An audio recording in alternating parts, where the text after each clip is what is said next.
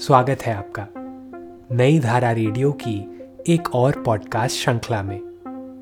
यह श्रृंखला नई धारा के संस्थापक श्री उदयराज सिंह जी के साहित्य को समर्पित है। इस पॉडकास्ट में आप सुनेंगे उदयराज जी द्वारा लिखी कहानियाँ, संस्मरण व लेख। सुनना न भूलें, नई धारा रेडियो पर। उदयराज सिंह की रचनाएँ पॉडकास्ट में आज सुनिए उदयराज जी का लिखा संस्मरण, मॉस्को का कवि रमन। कविवर रमन जी से मेरी इतनी पुरानी मुलाकात या नज़दीक की रिश्तेदारी है कि उन पर कुछ भी लिखना मेरे लिए एक मुश्किल काम बन गया। जो जिसे जितना ही करीब से जानता है, उस पर लिखना उतना ही कठिन हो जाता है। रमन जी के पिता स्वर्गीय जमुना बाबू की गोद में मैं खेल चुका हूँ। जमुना बाबू मुजफ्फरपुर निवासी स्वर्गीय राय बहादुर श्याम नंदन सहाय के एक बहुत ही निकटतम संबंधी थे। मेरी बड़ी बहन की शादी राय बहादुर साहब के छोटे भाई स्वर्गीय श्री हरिनंदन सहाय से सन उन्नीस सौ उनतीस में हुई।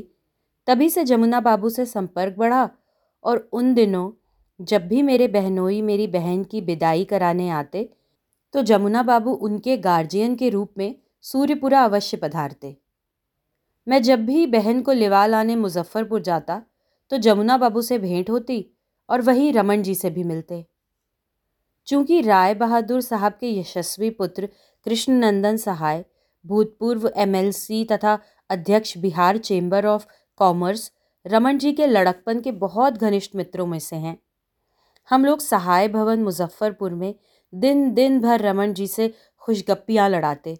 और उनके लतीफ़े शेरखानी तथा कविता भी सुनते। सन तीस के आसपास से ही मुझे ये भास रहा था कि रमन जी एक न एक दिन कवि रूप में निखरेंगे। उनकी तर्ज अदाई और व्यंगों के तो क्या कहने। इस संस्मरण में उनके किस्से शायद बेअदबी में न शुमार कर दिए जाएँ, इसलिए वे जहाँ हैं उन्हें वहीं छोड़ देता हूँ। फिर देखता हूँ कि मेरा अनुमान सही उतरा। बचपन का रेवती एक दिन रमन नाम से छपने लगा। मेरे पिता स्वर्गीय राजा राधिका रमन के पास उन दिनों प्रकाशित प्रायः हिंदी की सभी पत्रिकाएँ आती थीं।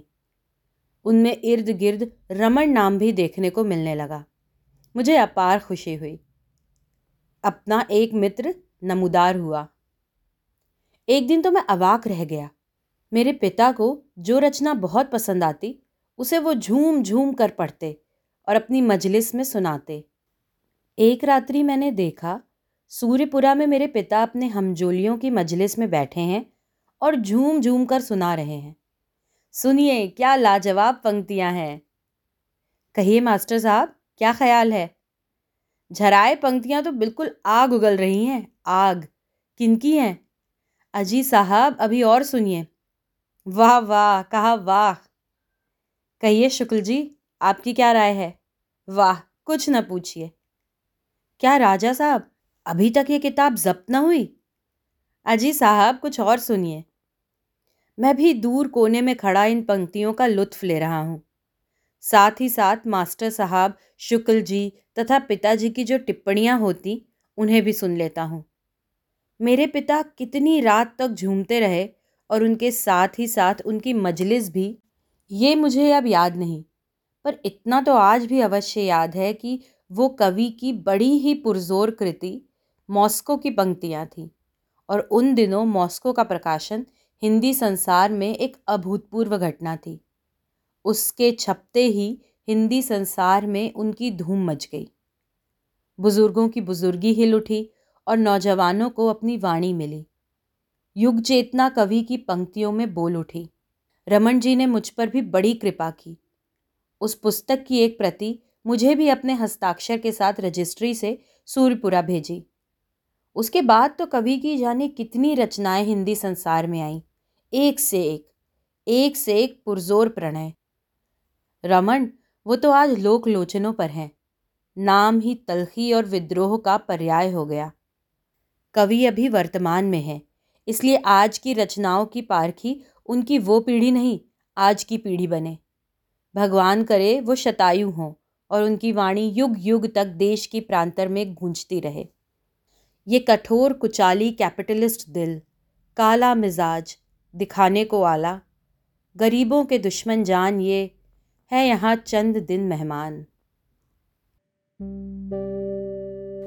इस पॉडकास्ट को सुनने के लिए आपका धन्यवाद। हम आशा करते हैं कि हमारी यह प्रस्तुति आपको ज़रूर पसंद आई होगी।